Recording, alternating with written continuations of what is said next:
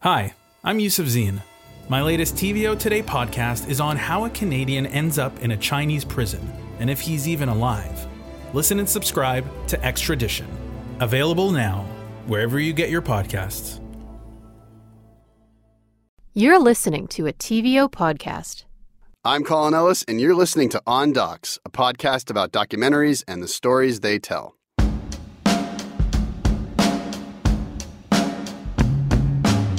Today I'm speaking with Yung Chang, the acclaimed filmmaker whose latest doc, This Is Not a Movie, happens to be about one of my favorite journalists working today, Robert Fisk. I think that if you watch wars, and out here you do, history, unfortunately, in the Middle East is about largely wars. The making of history, the construction of politics, is done through violence. And I think that you're watching history happen and you're telling people about it. And I think what happens is that you develop the idea that the old ideas of journalism, that you've got to be neutral and take nobody's side, is rubbish. I think as a journalist, you've got to be neutral and unbiased on the side of those who suffer. A little background on Fisk in case you don't know. He's interviewed some pretty notorious people. He interviewed Osama bin Laden three times, like literally sat across from him. Nuts. He's also covered major hotspots like Northern Ireland during the Troubles, the Israeli Palestinian conflict, the wars in Iraq and Afghanistan, and most recently Syria. I love Fisk for a few reasons. He's a great writer with a depth of knowledge about the Middle East, which is a rare combination you don't always get with other reporters. Also, there's no bullshit with him. He tells you what he thinks and doesn't claim to be objective, which is something we get into in this episode. So, of course, when someone made a doc about him, I had to speak to them, and that person happens to be Yung Chang. He's directed films on China, exotic fruits, and now a conflict reporter which prompted the question why? It's about a person who has things to say, who's collected wisdom over the years. And at this dire state of uh, journalism today, why not lend an ear to this character, someone who is of a uh, kind of like a, a lost generation of reporters? And if you like old school shoe leather reporting, he's the genuine article. So I'm just going to leave it at that. This is me with director Yung Chang.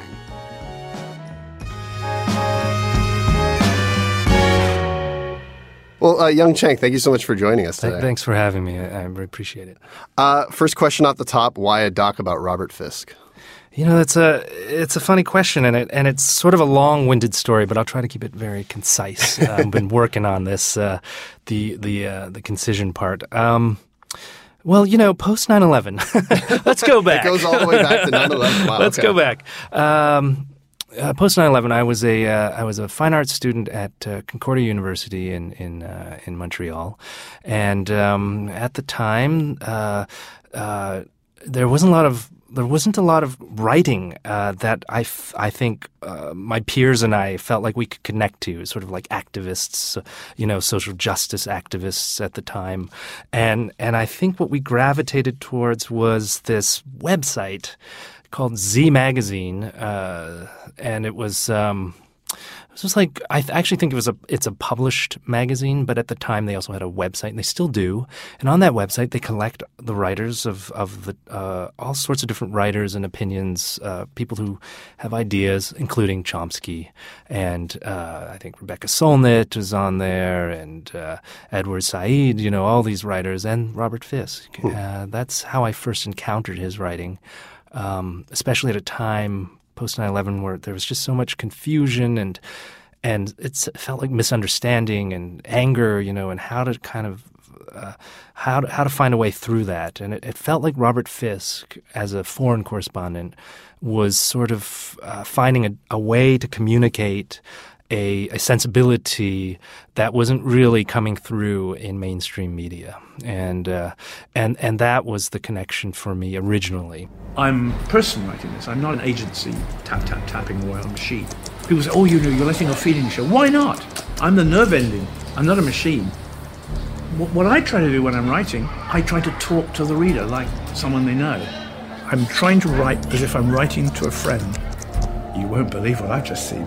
That's the key to getting people to understand what's going on. Fast forward to, to a few years ago in, in 2015, 2016, uh, it landed on my lap. Anita Lee, the producer, and um, Nelofer Pazira, co-producer, pre- presented a story about Robert Fisk to me, and uh, and it, you know, it had been a while since I had connected to his writing, and, and, and I thought about it and and had to go and and meet the guy in Beirut. He lives in Beirut. Mm-hmm. He's been there for 40 years. Uh, I know his legacy. I know his, you know, his accomplishments. Uh, but I wasn't sure about what his character would be like. What would it be like to hang out with this grizzled, you know, 70 plus year old foreign correspondent uh, who has a reputation. You know, you, anyone can go online and, and you can read about all sorts of different things about him. Uh, and I, I wanted to cut through that and get to know the guy actually. So we went down on a research trip, and it turned out he was quite the opposite of what I expected. How did he feel about a doc being made about him? He felt uh, resistant in the beginning. I think I think he was open to the idea because it was um, uh, because he had seen my work, he'd seen my prior work. So it was uh, that was comforting to know that I wasn't coming in having to prove myself as a filmmaker, but that he respected the work. So we connected on that level. Um, we made it very clear. We set some rules. One of those rules was that, uh, you know, he wasn't going to hang back and let me kind of tell him what to do which is often the case in, in so-called observational filmmaking. You have a little more collaboration, a little more control over the circumstances that may unfold, like, you know, just time. You know, I think one of the challenges with documentary filmmaking is is that you usually don't have the element of of, you know, like you do in fiction, which is controlling the pace of things. And and in my experience, you know, you can slow things down and like you know, ask the subject to kind of wait, let me set the camera up, that kind of thing. Mm-hmm. In this scenario, it was not about that. This was about maintaining uh, an integrity of truth. And that meant there was no slowing down, no stopping. He was going to go where he had to go, and we had to just be on it. And if we missed it, we missed it. Uh, that was our rule of uh, of filmmaking. And uh, you know, for people who don't really know Robert Fisk's work that well, I mean, you said you discovered him in, in, in Concordia. Uh, I discovered him in university as well, and I think I, you know, I read three of his books. Those uh, mammoth tomes. Mammoth, like, yes, exactly. They're a not, lot of them. they're not light reading uh, and not for the faint of heart. But uh, just tell us a bit about, I guess, sort of the stories that he's covered and you know, what he's been doing for the last forty years of his career. I mean, his career spans uh, the entire, you know, formation. I would say of the modern Middle East. Uh, he began as a journalist in the in the um, in the early uh, mid 1970s, where he's you know he was sent to uh, to the Middle East as a foreign correspondent, and since then has covered every major atrocity, uh, war, um, massacre, uh, you name it. Um, you know, and I think some of the highlights, especially for him as a journalist, has been, you know, the the Sabra Shatila massacre in, in 1982. Um, that was in Lebanon. In Lebanon, uh, every single invasion of Iraq. Uh, he writes, you know, he wrote a few books, and, and some of them that I would highlight, "Pity the Nation," which is a remarkable, uh, very emotional. Um, kind of recount of his experience in Beirut in the early days of the war, civil war, and and of course the Israel invasion of of, of Lebanon, and the Sabra Shatila massacre in the refugee camp in Beirut, and and then continuing onwards, you know, the only. Uh, then he, you know, he, he wrote this huge book the Great War for Civilization. the Great War for Civilization, yeah. and which he tells me, you know, he doesn't have an editor. so the the word he ends with is the word he ends with. It is like page by page as it is written. He's currently working on a new book, which is a continuation from Great Great War for Civilization, which uh, which is called tentatively titled uh, Night of Power, which I believe will be the title of the of the book. And it's he's at the time we started filming, he was on page six hundred something, and now he's like hit. 1600 pages. I think it's going to be like a two part, three part volume. But, you know, he's of that, he's cut from that cloth of the old generation of writers who just, you know, really. And, and when you read his writing, that's the other thing that's so fascinating. He's an excellent storyteller. Yes. His descriptions are in a way, I don't know if he would agree with me, but there's a there's a, a, uh, simplicity to the writing that's very straightforward, and through that straightforwardness, it comes across even more emotional. You know, even even though he may pull back mm-hmm. in the amount of of uh, you know uh, in the verbs he uses to describe, you know, you know, and to kind of put into action what he's witnessing. Uh, it's very stark and very stripped down writing, which makes it all the more like Hemingway, all the more um, you know hits very close. Yeah, it's narrative nonfiction. It is exactly that, Yeah. uh, and and there's a point of view, there's a personal point of view that I think makes it.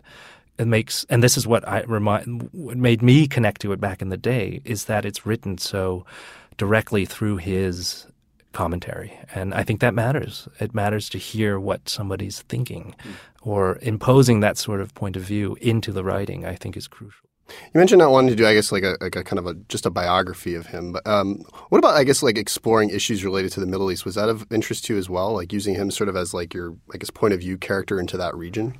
That was part of it in the beginning. I think what we realized, and what I realized as I was embarking on the movie, is that it would be very challenging to adequately summarize, which is a much hated Fisk word, summarize the uh, you know the Middle East in a in a ninety plus minute movie. It would be an, almost an insult. So what I decided to do was more focus more on the theme of journalism, focus more on the theme of of you know uh, you know the work he's done and how he does the work, Fisk, um, uh, and that uh, it you know I think it just so happens he got stationed or what do you call it? What's the word? You know, sent. You know, you, you know, he was sent to the Middle East as the foreign correspondent for the Independent, the Times first, then the Independent. But, but you know, um, if he had been sent to China, he would have become, you know, the China correspondent and pursued it to the nth degree in terms of its his his research. And I think it's it, by default he landed in the Middle East, and so um, I think part of the idea of the film was that you know some of these ideas about the Middle East would come into contact through. Uh, through his journalism in the film, but we wouldn't necessarily make it a uh, you know a walk through uh, through Robert Fisk's history of the Middle East, much rather his his journey as a as a foreign correspondent. And the reason he stays in the Middle East, I mean, I think he compares it to like a novel that he's, you know, trying to anxiously see what's going to happen next. And you sit up and you say, well, it's almost midnight, just one more chapter. And then you say, well, I'll just read the next chapter to see what happens next. It's a never-ending That's novel. right. Yeah, it'll go beyond my lifetime. And without happy but I still end. want to know what happens next. It, And it's a great human tragedy, and I cannot draw myself away from seeing what happens next. It's a pretty interesting metaphor. I mean, uh, one point that I make very clear is that uh, I didn't try to make a film, a ha- ha- hagiographic film that you could just, you know, fawning and you know over Robert Fisk. That wasn't really the point. Uh, I myself. You know, when I think about it, would I ever go on a vacation with Robert Fisk? I'm not so sure about that. Um, but as a person, uh, because of his mammoth, his mammoth, you know, presence as a journalist and, and in the history of journalism is crucial. Um, you know, that is his legacy.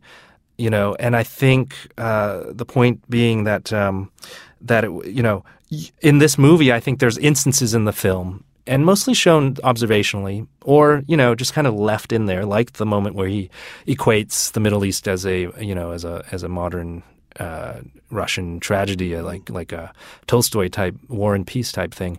Um, uh, I mean, it's kind of a grandiose statement and slightly could be insulting to some people, uh, but that was sort of the point. You know, like let's let's take him at face value. He is who he is. He's not a, necessarily uh, someone who everyone loves.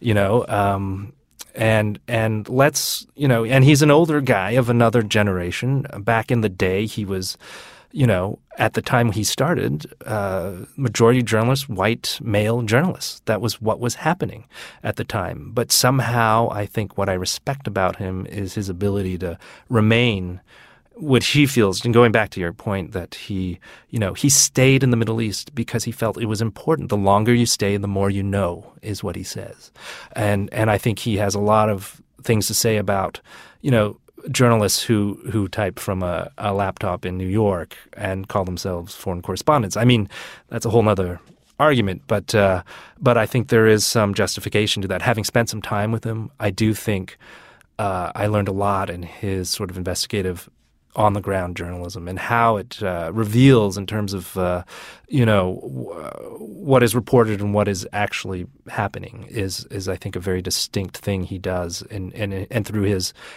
you know, both as a columnist and a reporter. I think it's a distinction that he's known for, and um, so yeah, he's he's like just to summarize his his character, you know, I think he's um, he's sort of an irascible type guy, and uh, and and his integrity is what drives him.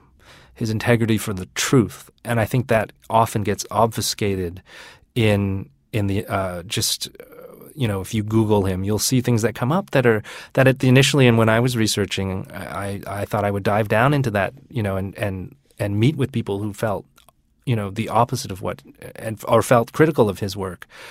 I realized that a lot of it was hearsay and not necessarily true. And you have to actually taking a page from robert himself you know be on the ground with the guy to really know how he works and understand him. He's not you know rumors have it you know there's just so much and i don't know if it's part of just the business of journalism or f- foreign correspondence you know the, but there's a lot of people have a lot to say about him that that I realize are just false, absolutely false. And uh, and so yeah, that's why I took a position on, in the film that it would be told a film through his voice. Uh, we'd we'd you know we'd stick with him and and have him tell us what he thinks and leave it open to criticism. Yeah. Well, he's and he's not shy about like showing his uh, or sharing his view, right? He's not like he's very unbalanced and you know, I guess. Oh yeah, I like, mean yeah. unbiased, or sorry, he doesn't believe. I guess you can uh, really show no bias in your reporting. And I wonder, you know, as a filmmaker who does documentaries,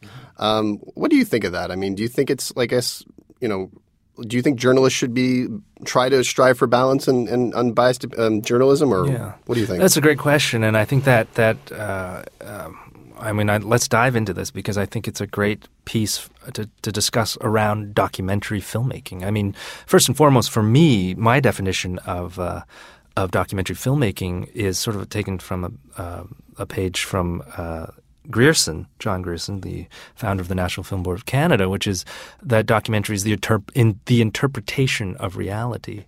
Uh, I don't consider myself a journalist. I'm a filmmaker. I mean, I, you know, when I went to film school, I was studying, I was studying, you know, non-scripted f- fiction filmmaking were were my references. So I approach it from a different uh, point of view, and maybe it's more aligned with how Robert thinks about journalism. Robert's definition of journalism is to report uh, on the side of those who sef- on the side of those who suffer. Um, you know, reporting on the side of those who suffer. And I think that is a, a very clear subjective point of view. And if you and he takes that as his position and uses it to to inform his his his sort of quote unquote impartiality. You know, um, it's obviously uh, uh, uh, tilted to the side of those who suffer, and ultimately gets him into a lot of trouble when he when he focuses on that definition. And I think that, um, uh, but, and I think, I hope in my film that it comes through that this definition and this approach, um, uh, no matter how controversial and how much, uh, you know, uh, how, how to say it, uh, crap it puts him in, um, in terms of being on the other side of the argument most often, or the canary in the coal mine, as I like to say. He, he certainly is this sort of journalist who uh, is a an iconoclast. You know, he's not going to say what everyone else is saying because he's going to question that. Um, and you look at it, you look at Duma, you know, the gas attack in Duma, and that's been the most recent, I think. You know, this was Syria. in Syria 2018 yeah. uh, reports, as we outline in our film, uh, in the film, you know, um, mass media was re- mainstream media was reporting that the gas attack was perpetrated by the Syrian government, and Robert went on the ground to investigate, uh, separated himself from the media bus, so to speak, uh, you know, and and dug around and came out with a totally different conclusion, the quite the opposite, and um, and found that uh, that it was inconclusive. You know, you can't prove that that uh, there was a gas attack perpetrated by the Syrian government, and to do so would be dangerous. Because, you know, by doing so, which is what happened, which is what you know Western governments jumped on, uh, the end result being you know, they there was and there ended up being a bombing and uh, perpetrated by by the Western governments, and that bombing uh, blew up a factory and could have resulted in civilian deaths, all around this idea similar to that old idea of the weapons of mass destruction. You know, uh, like I think that that to me was that really struck home to me. This idea that let, wait, let's hold on, let's look at this. Um, you know, let's be careful. The consequences uh, can be horrendous. And and you were there with him when you when, you, when he was reporting on that story. Um, any concerns for your own safety or, or your camera crew or, or even so my his? yeah that that you know this is a good point. and the Syria trip was um, put together with my my camera crew and I remained uh, at a safe place um, so my crew went in it was Duraid Munajim my cinematographer uh, Nelofer Pazira my producer um, and Robert uh, and Duraid let me just quickly speak upon his his qualities. I mean he's a fantastic cinematographer. Uh, one of these guys who I think worked in fiction with with uh, the filmmaker filmmaking team behind Zero Dark Thirty and Hurt Locker. Uh, he was the um, the the uh, second unit cinematographer on those films, and so became someone who was known as the guy who does the Middle East uh, films. I went to school with him back in, in Concordia, and he. Uh, um, you know, he's an Iraqi Canadian filmmaker who's not afraid to to go and go places and and film and tell the story. And that that uh, uh, he, he got some great stuff in Syria. It was fantastic. Here we're on a bit of frontline road. Syrian guns are in the hills around here, firing over our heads to mountainsides beyond that ridge, which is where Nusra and other opposition armed groups, Islamists, are positioned. I'm just wondering if they're going to shoot back. Are we going to hear more? That's an explosion. That's not a gun firing. It came from over there. So um, I actually want to ask you more about him, the, Robert Fisk, the man, because you spent some time with him in his home, Mm-hmm. and uh, it actually kind of surprised me, like that he doesn't really live in like a like in a lavish house. It's like a pretty modest. Well, you describe it. I mean, it was pretty modest, right? That where he lives in Beirut is in a, let's say it's an original uh, building, a French colonial perhaps building on the uh, Mediterranean on the Corniche in Beirut. Uh, I don't think it's changed in over 40 years since he first moved there. He rents it. It's covered by the Independent, the newspaper that he writes for, uh, and um, and it leaks. And the toilet is one of those old toilets with the chain that you kind of pull. and you know, uh, he's he lives a very simplif- simplified kind of existence. He's a writer. He's a writer who has his writing room, and it used to be typewriters, and now it's a. It used to be you know all sorts of mo- modes of communication, and, and now it's a it's a laptop. But back in the day, and until recently, he did start using the internet. But um, you know, he's I think he's of that generation who and writes about it quite a lot, actually, uh, about you know about having uh, you know being having contact with a newspaper, having contact with books. You He know, cuts like, the newspaper you know, he's still a and- guy that yeah. does press. you know, he's cuts. Yeah, right. He he collects clippings, uh, and he has a crazy archive Yeah. of of paper clippings organized through a theme, and and that's how he writes his books. Um, and he knows he has a phenomenal kind of recollection, sort of photographic memory. Although I'm not, I'm not sure if it's an actual photographic many, memory, but he's able to sort of go and find the thing that he's looking for that refers to the thing that he needs to write about. Uh, he's very good at that, and I think it's because, as he says in the film, uh, the rigors of pursuing a, a PhD allowed him to sort of figure out a method for research, which has lent itself towards his work being a sort of journalist historian. Um, but he lives very simply, quite humbly, very private. Um, and he's not on Twitter. no, gosh, no. He's uh, very dead set against uh, social media. Um, he, I think he does think it uh, it a sort of uh, the end of. I, I don't know. I'm not going to put words in his mouth, yeah. but I, I do think he thinks that it's a serious problem, and that a lot of what we see now, and even the uh, in in media, uh, is a, a direct result of the internet and uh, um, and he tries to avoid it at all costs. Um, and and I think he he offered me some wisdom, you know, upon the as we near the release of the film uh, coming up at, at the Toronto International Film Festival, you know, you know how to deal with some of this, you know, the criticisms we may get about the about the film. Um, for Robert, it's something he's dealt with all his life, and he sort of just ignores it.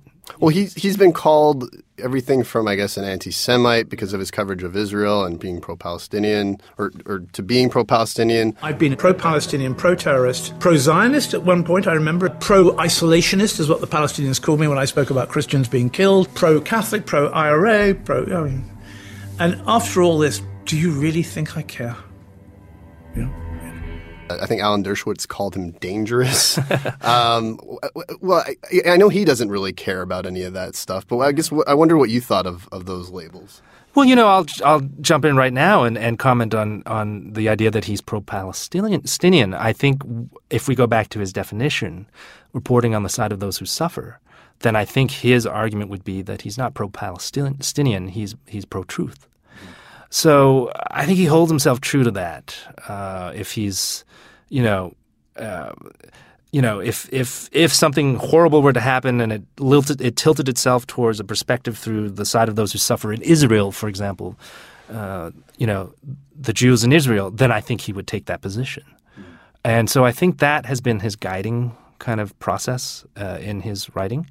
Um, but yeah, I think someone of his character and his uh, his resilience is that he doesn't really care what people think or call or label him. He doesn't try to engage in those battles. Um, Do you think, though, it may turn off some people who will see his writing, see that he's not, you know, uh, you know, going to take a so so-called balanced approach, and might just say, well, he's not going to, you know, give both sides a, a, a, fair shake, so I'm not going to listen to this guy. I think I think um, one of the purposes of the film is to directly ask the audience, you know, to think about what that idea is about being, you know, balanced on two sides. Uh, like he says in the film, you know, he wouldn't go and interview, you know, the Nazis uh, at, at, a concentration camp, he would go and, and talk to the people who suffered, mm. you know. And I think he wouldn't give that kind of time to the authorities. That I think an, another driving definition for him is to to to question authority, you know, you know, to to to always remember that that is the the sort of the the importance of his journalism. Not that it's meant to change, as he says, and quite you know quite with a more of a sour note, you know, that his his ability as a journalist uh, isn't necessarily to change the world in the moment that he's reporting, but but rather, and I think which is quite valuable, is this idea of keeping a record, uh, an historic record of what happened, so that nobody can question if it did or did not. Mm. And so I think I think that is his that is what's important about his work. Uh, to go back. Um, I, I think that um, I think that this problem we have now today is this uh, conundrum about how to engage with media and media and and how we don't we don't have a uh, a sense for or at least I even myself as a filmmaker uh, lack in media literacy you know? And and I worry about that for my child. I worry about that I think we're at a place now where you have to put the cards on the table. You have to take a position, you know, in, in terms of how you're reporting. Because if you kind of toe the line, uh, you you end up being in this sort of echo chamber, this and and you're and reporting on these convenient truths that that may not necessarily be speaking the truth, you know. And I think that goes to the to this the sequence in the film when we talk about Duma and the gas attack in Duma. It goes to these, uh, you know, these moments, especially around 9/11, where Robert, uh, you know, maybe the timing wasn't quite quite uh, spot on, but you know, the day after 9/11, he questioned, uh, you know, you know, why did this happen? And and he was and he, rightfully so, I think, was asking, you know, you know, is anyone stopping to to, to hold, hold step, take a pause, and ask, you know, why why did these attacks happen on September 11th? And I think, like he says, he was one of the few journalists who was who was kind of questioning that. But then the result was Dershowitz coming in and labeling, labeling him an anti-Semitic. So it's um, I think there's I think he's he you know people are going to hate him and not everyone's going to love him. But um, but maybe as I said earlier, he's sort of the, the canary in the coal mine in that maybe he's a, he's it helps us he he's uh, got a place where it, he can remind us to say, oh let's let's question, let's think it through, you know, let's be.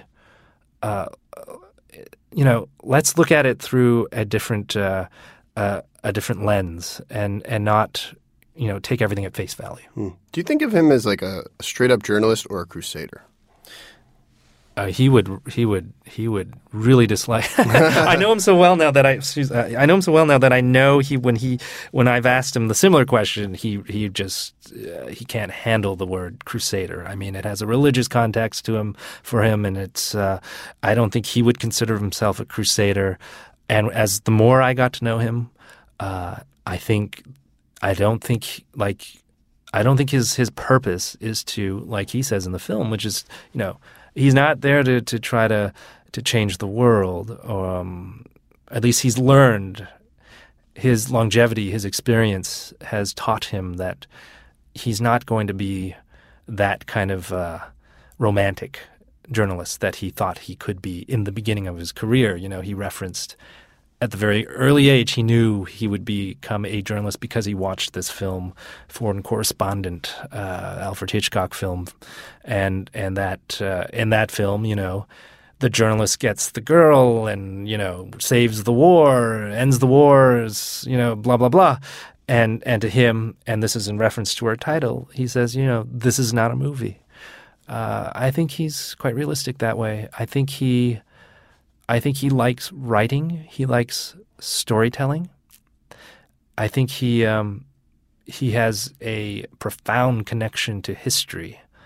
Um, you know that influenced by his father, uh, who who uh, just and even that connection. You know, his father fought in World War One, which is so unusual for someone of his age that his father would be of that generation. Um, and then I think that really struck him deeply too, you know, and uh, and informs how he thinks and writes. Has he seen the doc? You know, he has not seen the film yet, but by the time this interview airs, he will have seen the documentary. And I can tell you, he's going to say what he thinks, and he may even end up writing about it in a column. And it may not be uh, you know, a glowing review of the film, but um, that's Robert Fisk. Are you ready for that? You know, um, any sort of comment from Robert Fisk, I think, would be a uh, would be a pretty good, uh, you know, something to say. Hey, I got a I got a little write up by Robert Fisk. You know, but, uh, but yeah, yeah, he's. Um, I think I'll be. Uh, I'm curious to hear his reaction. I, I think he might think we're leaning a little too heavily into uh, a celebratory note, so to speak, even though I tried to really pull back on that. But I think we had to, for general audiences, strike a balance between people who didn't know him at all entering the movie and people who knew of him. And and I, th- I'm hoping we sort of found that right, that right, uh, that middle ground for uh, for for audiences to engage with the story of a journalist, a foreign correspondent. What do you? This is my last question. What do you? What is your ultimate hope uh, for, for people to take away from this film and from Robert Fisk's legacy? I guess. Yeah, I think you know, the first thing I want an audience to take away is is a sense of questioning, questioning. Uh, um, the role of media, the role of journalism uh, in today's world, um, I think I would want the film to provoke debate. I want people to sit down after they see the movie, go have a drink at the bar, and um, and just kind of hash through a little bit of Duma, uh, the Duma gas attack. Um, you know, you know, sort of dig deeper. I mean, a movie generally it's not a, the be all end all of uh, of someone's interaction with an idea. I think it continues on, and uh, and I think that kind of provocation is what makes filmmaking so and documentary filmmaking so, um, you know, so uh, inspiring in a way. It's that uh, that we're we can sit through a, an hour and a half and and and and come out of it not changed, but sort of like, oh, I want to dig into that more, or I'm gonna go home.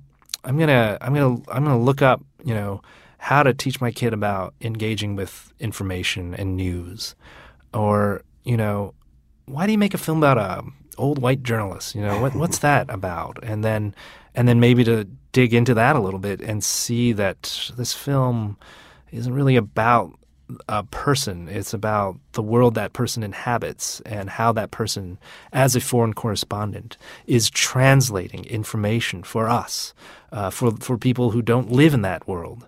Um, that, that's very important. We put a lot of power into the hands of somebody who's giving us information. We we need to be able to trust people. If we don't trust anyone, how can we?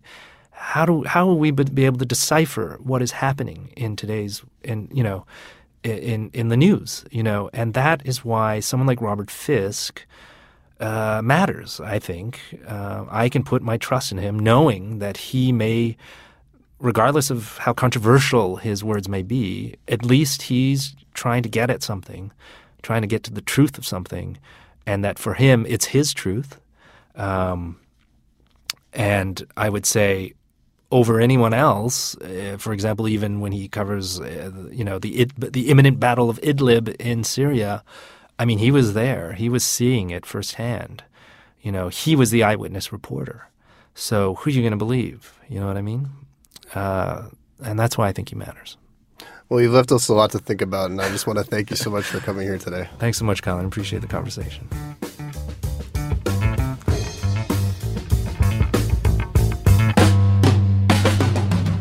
And that's the podcast. If you didn't catch This Is Not a Movie at TIFF this year, look for it when it hits theaters in the spring. I promise it will be worth the wait. And thanks to Kelly and Jasmine from Reel Asian International Film Festival for their help in setting up this interview. Remember to leave us a review on Apple Podcasts and tell your friends. It always helps. We love to know what you think, of course, so if you have any thoughts on Robert Fisk or this episode and you want to share it with us, write to us at ondocs at tvo.org. And you can also follow me on Twitter at ColinEllis81. Thanks to producers Chantel Berganza and Matthew O'Mara, and production support coordinators Nikki Ashworth and Jonathan Hallowell. And Kathy Vay is executive producer for digital at TVO. We'll catch you at the next screening.